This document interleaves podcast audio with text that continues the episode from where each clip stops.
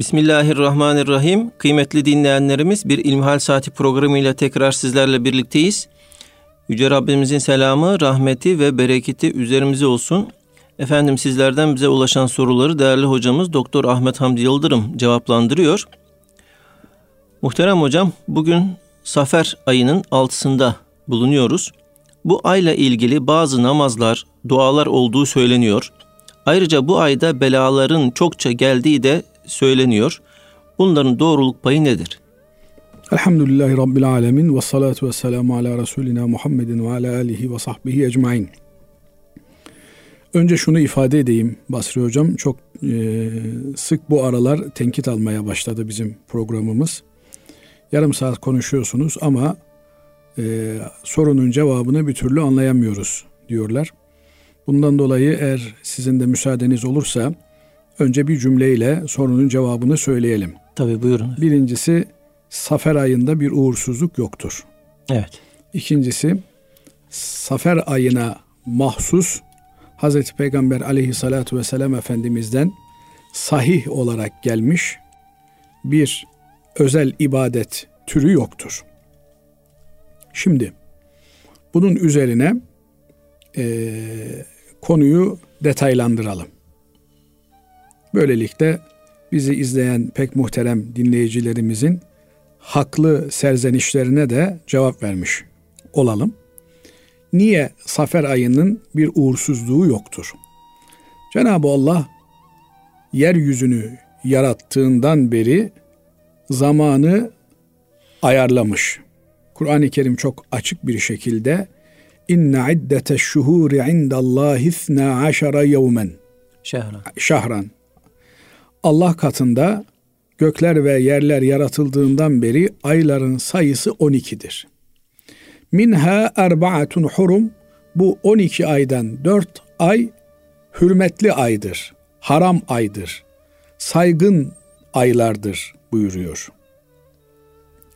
Dolayısıyla Allah'ın yaratmış olduğu 12 ayın tamamı zamanı ifade etmek üzere zaman döngüsünü oluşturmak üzere var edilmiştir.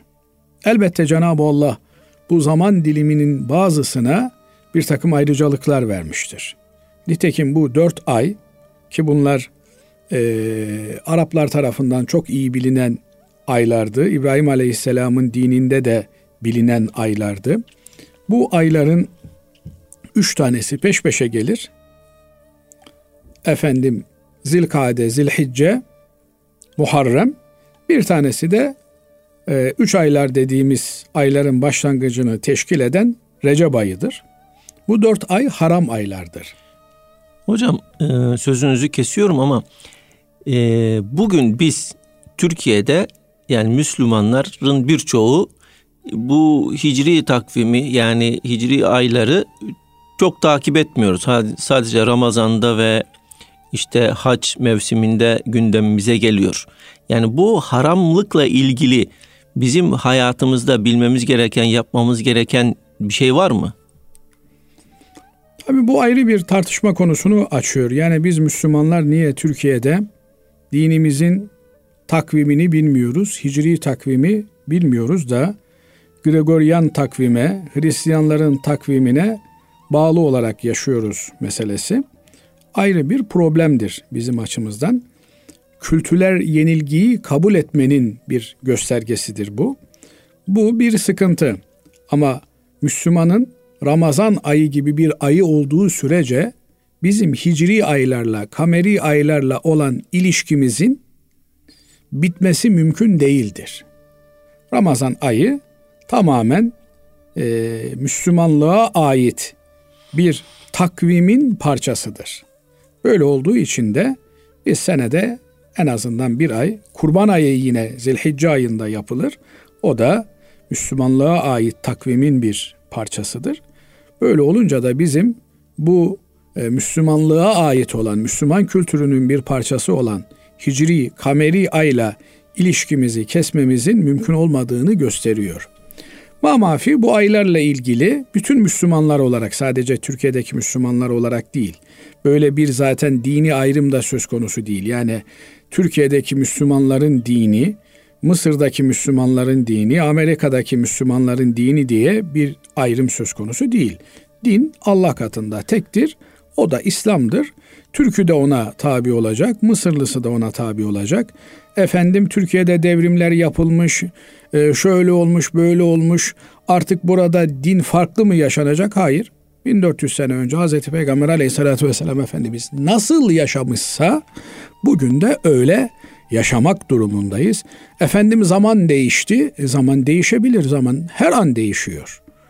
Nitekim Cenab-ı Allah zamanın değiştiğini ifade etmek için asra yemin olsun, çağa yemin olsun, zamana yemin olsun insan zarardadır diyor.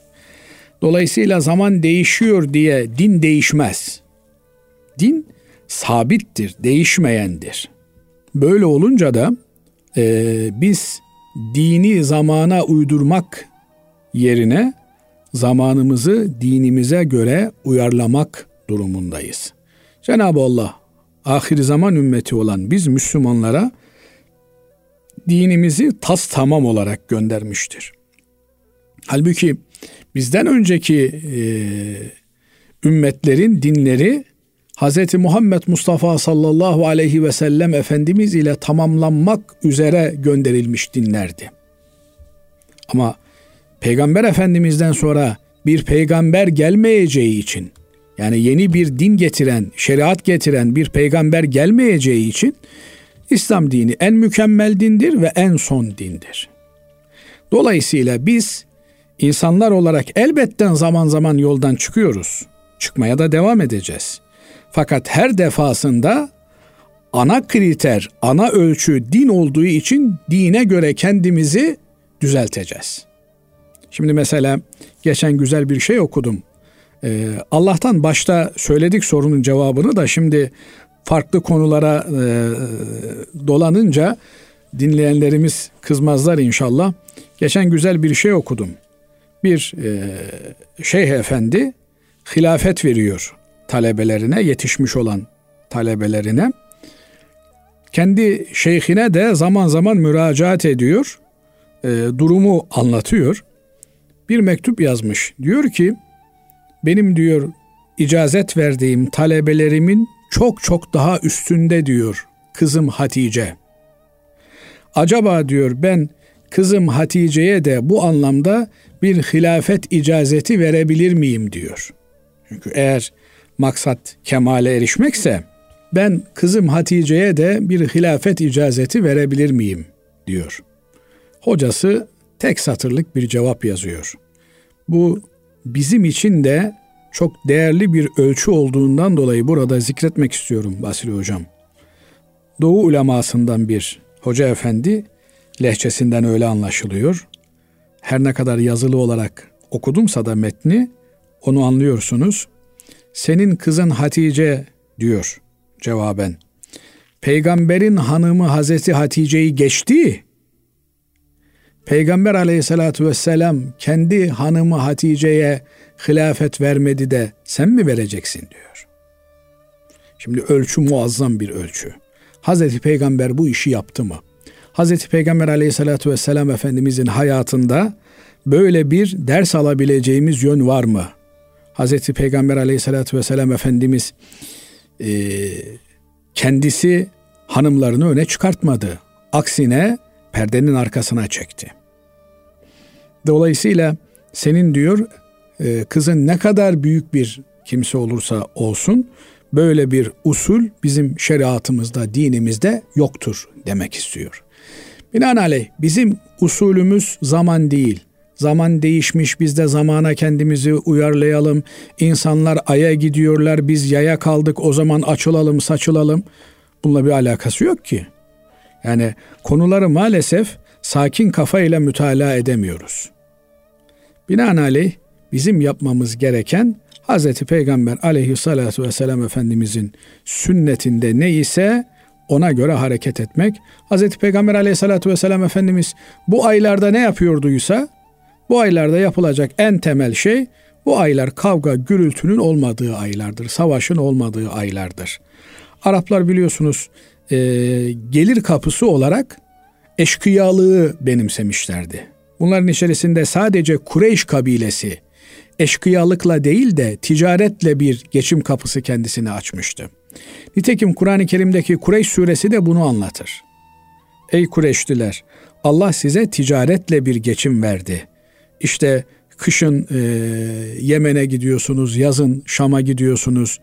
Oralarda e, kış ve yaz yolculukları yapıyorsunuz. Ticaret kervanlarını getirip götürüyorsunuz.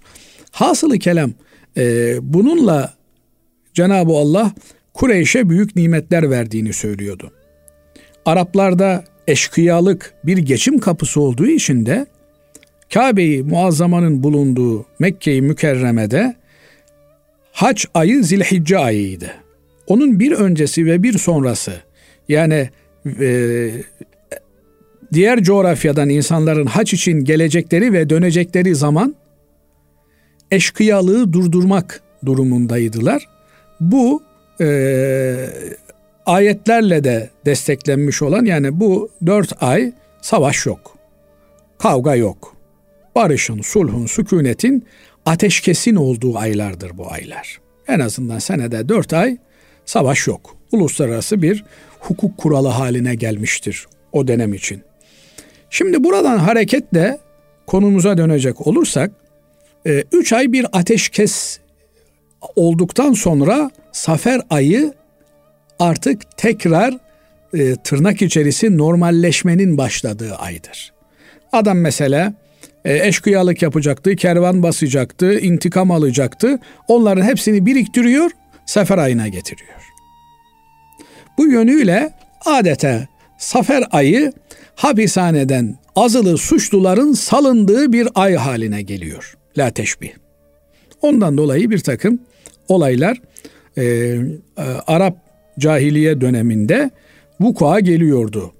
Böyle de bir Arap kültüründe Safer ayı ile ilgili bir kötülük e, görüntüsü söz konusuydu. Fakat Müslümanlık geldikten sonra evet Arapların e, güzel adetleri bırakılmış. Mesela bu haram aylar. Gerçi bu güzel adet dediklerimiz de aslında İbrahimi gelenekten gelen şeylerdi. Yani Mekke'yi çünkü İbrahim Aleyhisselam'la İsmail Aleyhisselam kurdu. Onların çocukları orada vardılar ve Hanif İbrahim dini üzere bir yaşantı sürüyorlardı. Zaman içerisinde sapmalar meydana geldi. Şeytan e, çok sevdikleri hocalarının putlarını yapmalarını onlara emretti vesaire. O da ayrı bir e, program konusudur Basri Hocam. Hasılı kelam İbrahimi e, geleneğin devamı olan dört aylara saygı İslamiyet'te de devam etti. Fakat dört ayın üçü peş peşe olup da Safer ayı ile beraber artık e, çatışmazsızlık süreci son bulunca e, o dönemde bir takım baskınlar, efendim e, hukuk dışı davranışlar meydana gelmeye başladı. Böylelikle de Safer ayı bir tür e, uğursuz bir ay olarak değerlendirilmiş oldu. Ama İslamiyetle beraber her şey rayına oturduğu için e, Efendimiz Aleyhisselatü Vesselam uğursuzluk kavramının olmadığını kesinlikle ifade ediyor. Yani la adva ve la tîrete uğursuzluk efendim bulaşıklık yoktur buyuruyor. Yani genel olarak değil mi hocam? Genel olarak. Evet. E, bu yönüyle biz e, zamanda bir uğursuzluk kavramını kabul etmiyoruz. Ama buna dair bir takım rivayetler yer yer dolaşabiliyor. Bu rivayetler de o günkü Arap kültürünün vakayı, realitesini ortaya koymaya dönük olan rivayetlerdir diyor alimlerimiz. Sefer ayı da Cenab-ı Allah'ın 12 ayı gibi bir aydır.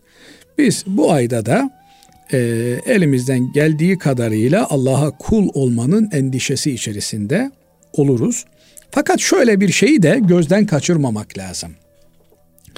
Şimdi din dediğimiz hadise Basri Hocam çok önemli bir noktaya e, kendimce temas etmeye çalışıyorum. Buyurun hocam. Din dediğimiz hadise Cenab-ı Allah'ın biz kullarına bir lütfudur ve bizi bir kıvamda tutmaya yöneliktir. Şöyle ki Hz. Peygamber aleyhissalatü vesselam Efendimiz'e Miraç'ta namaz farz oldu Miraç Mekke'de gerçekleşti. Bundan sonra Efendimiz bir iki sene daha Mekke'de kaldı. Sonra Medine-i Münevvere'ye intikal etti. Bu dönemde Efendimiz Aleyhisselatü Vesselam öncesinde de namaz kılıyordu ama bundan sonra farz olarak namaz kılınmaya başlandı. Ee, Kabe-i Muazzama'da namaz kılarken ki Efendimiz Aleyhisselatü Vesselam Kabe-i Muazzama'da namaz kılmaya dikkat ediyordu. Şundan sebep hem Kabe'yi gözünün önüne alsın kıble olarak hem de Kabe-i Muazzama'dan Beyt-i Makdis'e yönelmiş olsun.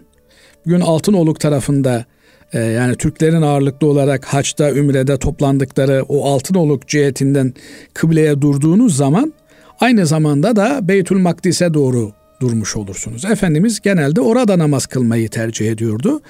Bizim ulemamızın da geleneği orada ağırlıklı olarak Efendimiz burada kılardı biz de burada kılalım diye e, orada teberrüken kılarlar.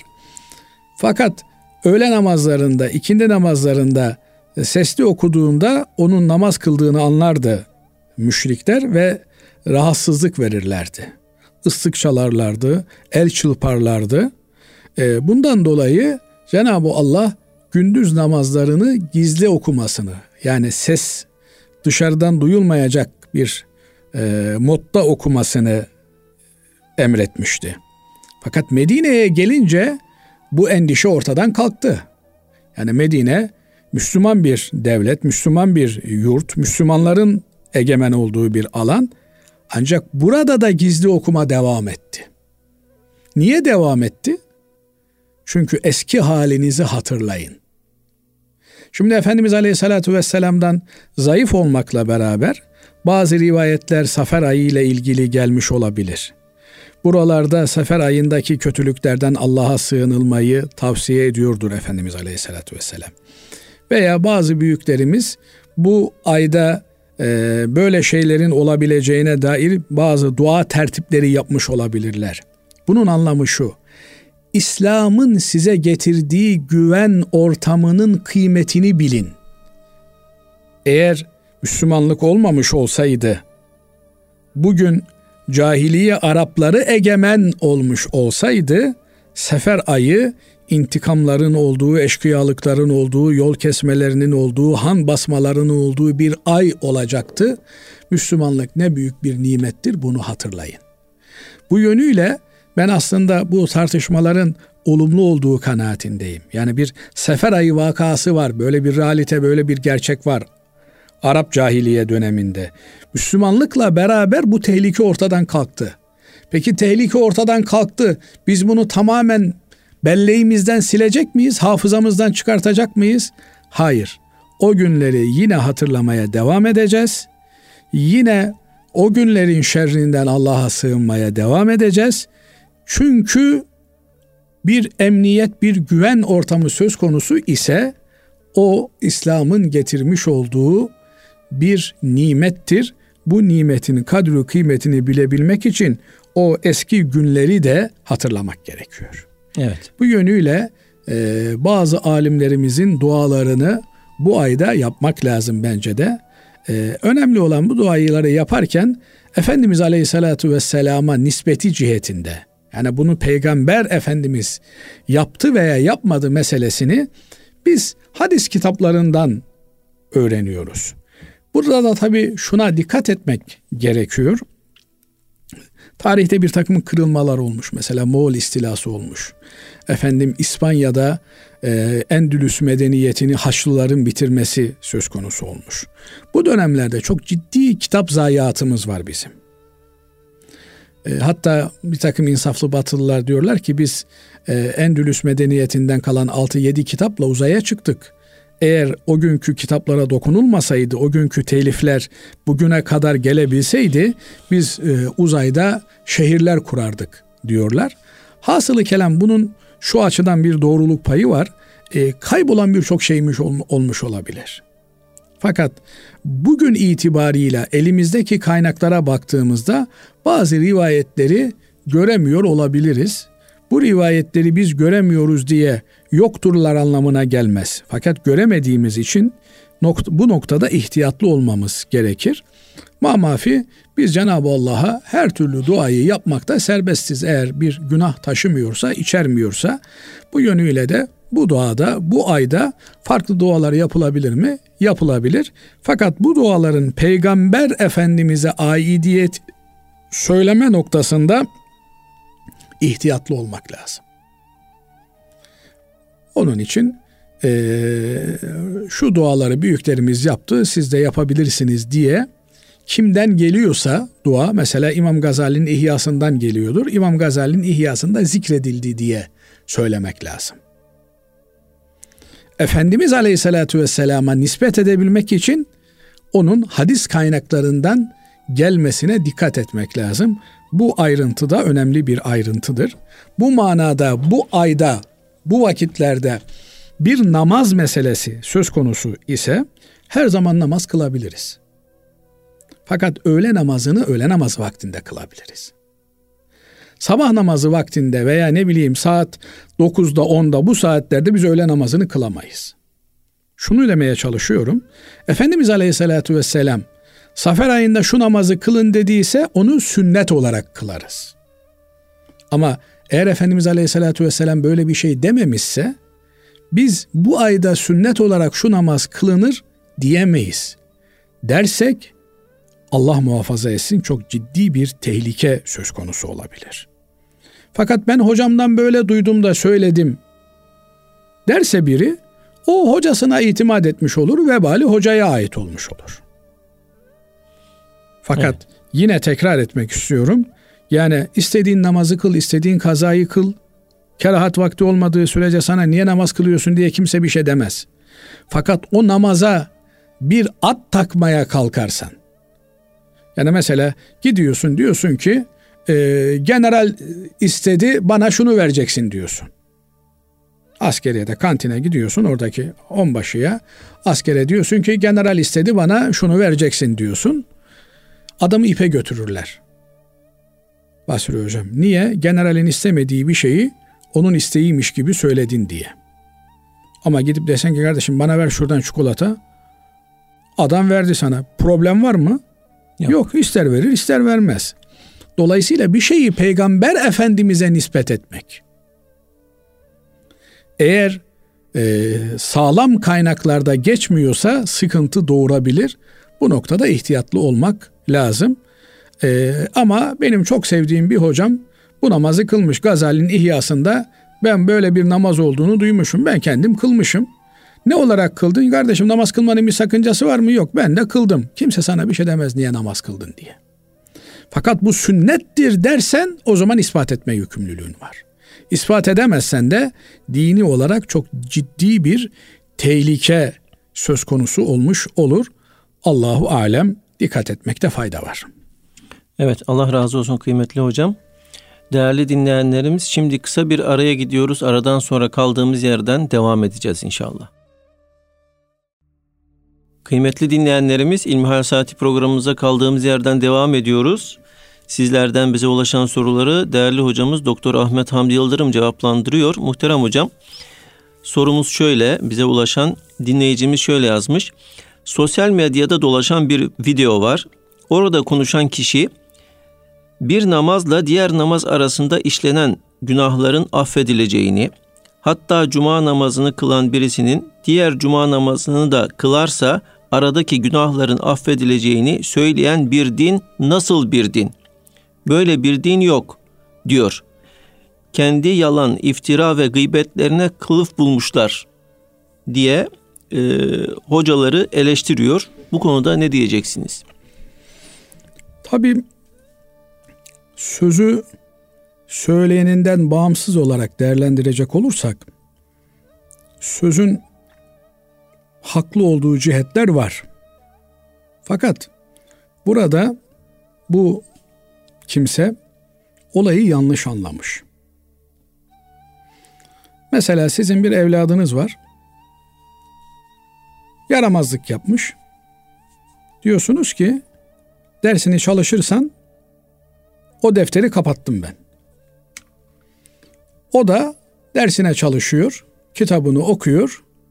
Siz de diyorsunuz ki yaptığın yaramazlığı sildim. Silebilir misiniz? Silebilirsiniz. Şimdi bir devlet düşünün. Vergi affı getiriyor. Diyor ki vergisini ödeyemeyenler şu tarihte vergilerini öderlerse ben vergiyi ödememeye terettüp eden cezayı affettim. Yapabilir mi? Yapabilir. Kamu menfaati, kamu maslahatıdır. Fakat burada olması gereken şey bir olaya suçların bağışlanmasını bağlayan otorite kendine yönelik olan suçları bağışlayabilir. Yani siz mesela çocuğunuza demişsiniz ki e, yaptığın yaramazlığı affederim kitaptan 10 sayfa okuyacaksın. Size yönelik yapılan veya sizin çocuğa koymuş olduğunuz yasağın ihlaline bu affedici unsuru zikredebilirsiniz. Yoksa sizin çocuğunuz birinin camını kırmış, arkadaşının topunu patlatmışsa onu affetme yetkisi size ait değildir. Şunun için bunu söylüyorum. Bir namazdan diğer namaza kadar yapılan günahların affı, bir cumadan diğer cumaya kadar işlenen günahların affı, namazı kıldığımız alemlerin Rabbi Cenab-ı Allah'ın hukukuna yönelik olan haklardır. Elbette biz bütün hepimiz, bütün kainat Allah'ın yaratması olduğumuz için Allah'ın hakkı geçerlidir. Fakat birini gıybet etmişseniz, birinin parasını çalmışsanız, kamu hizmetini aksatmışsanız, bir kul hakkı yemişseniz, istersen hacca git. O affolmaz.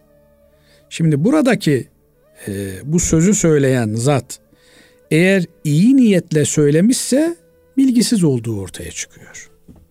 Yani şimdi sen öğle namazını cemaatle kıldın. İkindi namazını da cemaatle kıldın. Arada işlediğin bütün günahlar affoldu. Nedir bu arada işlediğin günahlardan maksat? Allah'a karşı işlediğin günahlardır. Yahu kardeşim bir insan öğle namazı ile ikindi namazı arasında Allah'a karşı ne tür bir günah işleyebilir? İşte burası da önemli bir noktadır. Allah'tan gafil kaldığımız her an Allah'ın nimetini kullanıp da Allah'ın verdiği nefesi içimize çekip dışarıya verebilme lüksüne sahibiz. Böyle bir imkan vermiş Cenab-ı Allah. Meccanen karşılığında hiçbir şey istemiyor. Sadece kulluk istiyor. Allah'tan gafil geçirdiğimiz her an tabiri caizse günah yazılabilecek bir şeydir. Bu gafletimizi, bu tür günahlarımızı cemaatle namaz kılarak affettirebiliriz. Ama Hocam, sen öğle namazını kıldın. Geldin dükkanda alışveriş yapıyorsun. Müşterini ammiyane ifadesiyle kazıkladın. Ya kardeşim sen bin senede namaz kılsan haksız olarak aldığın o parayı affettiremezsin. İş böyleyken, bunu da biliyor iken, burada kalkıp da insanların camiye, cemaate gitmesine, namaz kılmasına teşvik olarak söylenmiş olan bu sözü baltalamanın anlamı ne? Bu en basit ifadesiyle münafıklıktır. Münafıklık nedir? Gavurluktan daha kötü, bir şeydir. Yani bir namazı cemaatle kılan, öbür namazı da cemaatle kılan arasındaki Allah'ın mahza hakkına yönelik olan günahlarını sildirir. Ama gıybet, ama iftira, ama dedikodu, ama hak yeme bunların asla silinmesi mümkün değildir. Bunlar kul hakkı. Bir şey söylüyordunuz herhalde de. Evet hocam bir, burada e, anladığım kadarıyla biraz da bu hadislerin e, daha sonraki nesiller tarafından uydurulduğunu e, da iddia ediyor. Şimdi bu da çok e, çok affedersiniz benim canım sıkılıyor e, bu tür şeyleri duyunca. Çok aptalca bir iddia. En hafif ifadesiyle. Çok ahmakça bir iddia. Niye? Yahu kardeşim Kur'an'ı getirenler sahabe nesli bize aktaranlar bu hadisleri de aktarmışlar. Bunun bir adım ötesine şimdi onu da söyleyenler var. Bu sureyi Kur'an'dan çıkartmak lazım, bu ayetleri Kur'an'dan çıkartmak lazım bilmem ne vesaire filan. Eğer sen hadislerle ilgili bunları oturmuşlar bir araya gelmişler uydurmuşlar dersen aynı şey Kur'an'la ilgili de söylenir. Gerçi bunların umurunda mı? Onlar Kur'an'la ilgili de bunu söylerler. Şimdi benim anlamadığım olay Basri hocam sözünü ettiğiniz herif ben bunu duymadım. Adamın kendisini görmüş değilim. Ondan da bunu duymadım. E ben bu adamın bu sözü söylediğini nereden bileceğim? Sağdan soldan ondan nakledenlerden bileceğim. Evet. Peygamberin sözünü sahabe naklettiğinde o inanılmaz oluyor da bu herifin söyledikleri onun adamları tarafından nakledilince nasıl inanılır olacak? Yani bu akla mantığa sığmayan salak saçması şeyler çok affedersiniz. Affınıza sığınarak söylüyorum. Yani tarih kitaplarının birinde bırakın Müslümanların tarih kitabını milattan önce Roma'da kalma bir kitaptan bir bilgiyi bulsalar mal bulmuş mağribi gibi yapışırlar ah bak bulduk diye. Ama peygamber hadisi olunca şeytan onlara vesvese verir. Bu kimseler e, Kur'an'da açık ifade var. Şeytanın adımlarına uymayın diyor. Ve la tettebu hutuvati şeytan. Şeytanın adımlarına uymayın. İşte ne olur kardeşim ben bu adamı dinlesem ne olur? Dinlesen ne olur ben sana söyleyeyim. Bu şeytana tabi olmuş, şeytanı kendine lider olarak kabul etmiş kimselerin sözlerini dinleyenler zaman sonra bu zehirden etkilenmeye başlarlar. Eğer sağlam bir kaynaktan beslenmiyorsa, fakat eğer sağlam bir kaynaktan besleniyorsa, şimdi de mesela deniyor ki bu pandemi süreci içerisinde belki siz, belki ben, belki birçok bizi dinleyen bu mikrobu almış olabilir. Bu virüse Tabii. tutulmuş olabilir. Fakat bağışıklık sistemi güçlü olduğu için farkında değil. Nitekim öyle arkadaşlarımızdan bazılarına test yaptılar. Dediler ki siz bu hastalığı geçirmişsiniz ama hiç biz farkında değiliz olabilir. Eğer bağışıklık sisteminiz güçlüyse, sağlam bir kaynaktan besleniyorsanız o zaman bu tür abuk sabuk düşünceler sizi etkilemez. Fakat eğer beslendiğiniz bir kaynak yoksa, sağlam bir kaynak yoksa o zaman bu ağzı laf yapan münafıkların sözleri sizi etkiler Allah muhafaza etsin. Onun için e, tabirimi mazur görün bu dinin çilesini çekmiş olan ispatlanmış otorite olduğu bütün ümmeti Muhammedçe kabul edilmiş kimselerin sözlerine kulak vermek lazım. Evet. Değerli hocam, şöyle bir soru bize ulaşmış. İyi günler. Ben yeni memuriyete başladım. Promosyon parası veriyorlar. Onu kendi KYK kredi borcumu yatırmada kullanabilir miyim? Uygun olur mu? Yoksa başkası için mi kullanmam gerekir? Şimdi bu promosyon meselesini e, çok defa konuştuk. Evet. Promosyon nedir? Maaşınızı bir bankadan alıyorsunuz. Maaşınızı banka üzerinden aldığınız için o banka sizin maaşınızın e, kamu kumu, kurumu veya özel sektör tarafından hesaba para yatırıldıktan sonra bir müddet kullanıyor. Kullanmasa da size bir kredi kartı çıkartıyor veya bankamatik çıkartıyor paranızı çekmeniz için. Bu arada siz o kredi kartından bankamatikten işlem yaparken sizin paranızdan banka nemalanıyor. Belki siz çok böyle hassassınız. İşte gece 12'de yatırıldı para. Sabahın birinde hemen bankamatikten paranızı çektiniz. Aman banka istifade etmesin benim paramdan diye. Fakat 100 kişiden bir kişi bunu yapar. 99'u parası bankada durur. Açık hesapta, cari hesapta durduğu için banka ondan istifade eder. Gerçi mevduat olsa daha da fazla istifade eder. Kredi kartı verir, gününde ödemezsiniz, faize girer vesaire. Bu bir çarktır. Bu çarkın içerisine girdiğiniz için sizde size bir promosyon diye bir kıyak yapar. Yani en masum ifadesiyle e, maaşını benim banka üzerinden aldığın için ben sana hediye vereceğim der. Bu hediyeyi ben bankadan alabilir miyim? Banka demek e, faiz demek. Faiz demek Allah'a savaş ilanı demek. Allah'la savaş halinde olan, kavgalı olan bir müesseseden hediye alabilir miyim? Alimlerimiz der ki, e, hediye aldığın kimsenin kazancının helal olması lazım. Bilemiyorum helal mi haram mı? O zaman ana kazancına bakacaksın. Yüzde altmışı helalse helaldir diyerek alabilirsin diyor. Binaenaleyh e, bu promosyonu veren bankalar geleneksel faizci bankalar olduğundan dolayı bunların yaptıkları iş bizim dinimize göre, devlete göre demiyorum, hükümete göre demiyorum, bizim dinimize göre haram bir iş olduğundan dolayı bunların verdiği paraları bizim alıp yememiz doğru olmaz. Peki ben ee, pis bir suyla avludaki pisliği temizleyebilir miyim? Pis bir suyla bir pislik de temizlenmez. Ne yapmam lazım? Şöyle ben bir kriter kendimce e, kardeşlerime tavsiye ediyorum. Eğer doğalgaz faturanı ödeyebiliyorsan, elektrik faturanı ödeyebiliyorsan, zorlanmıyorsan, şimdi zorlanmaktan zorlanmaya da e, fark var. Adam 500 lira elektrik faturası geliyordur. Ben zorlanıyorum diyordur. 500 lira faturayı kullanan birinin zorlanmasından bahsetmiyoruz. 50 lira fatura geliyor onu ödeyemiyor. Niye? Geliri yok. Var asgari ücrette bir şey alıyor. Ee, bu ay elektriği ödese doğalgazı ödeyemiyor. Doğalgazı ödese elektriği ödeyemiyor. Böyle bir durumda ise bir kardeşimiz bu kimse bu parayı alır, faturalarını ödemek için kullanır.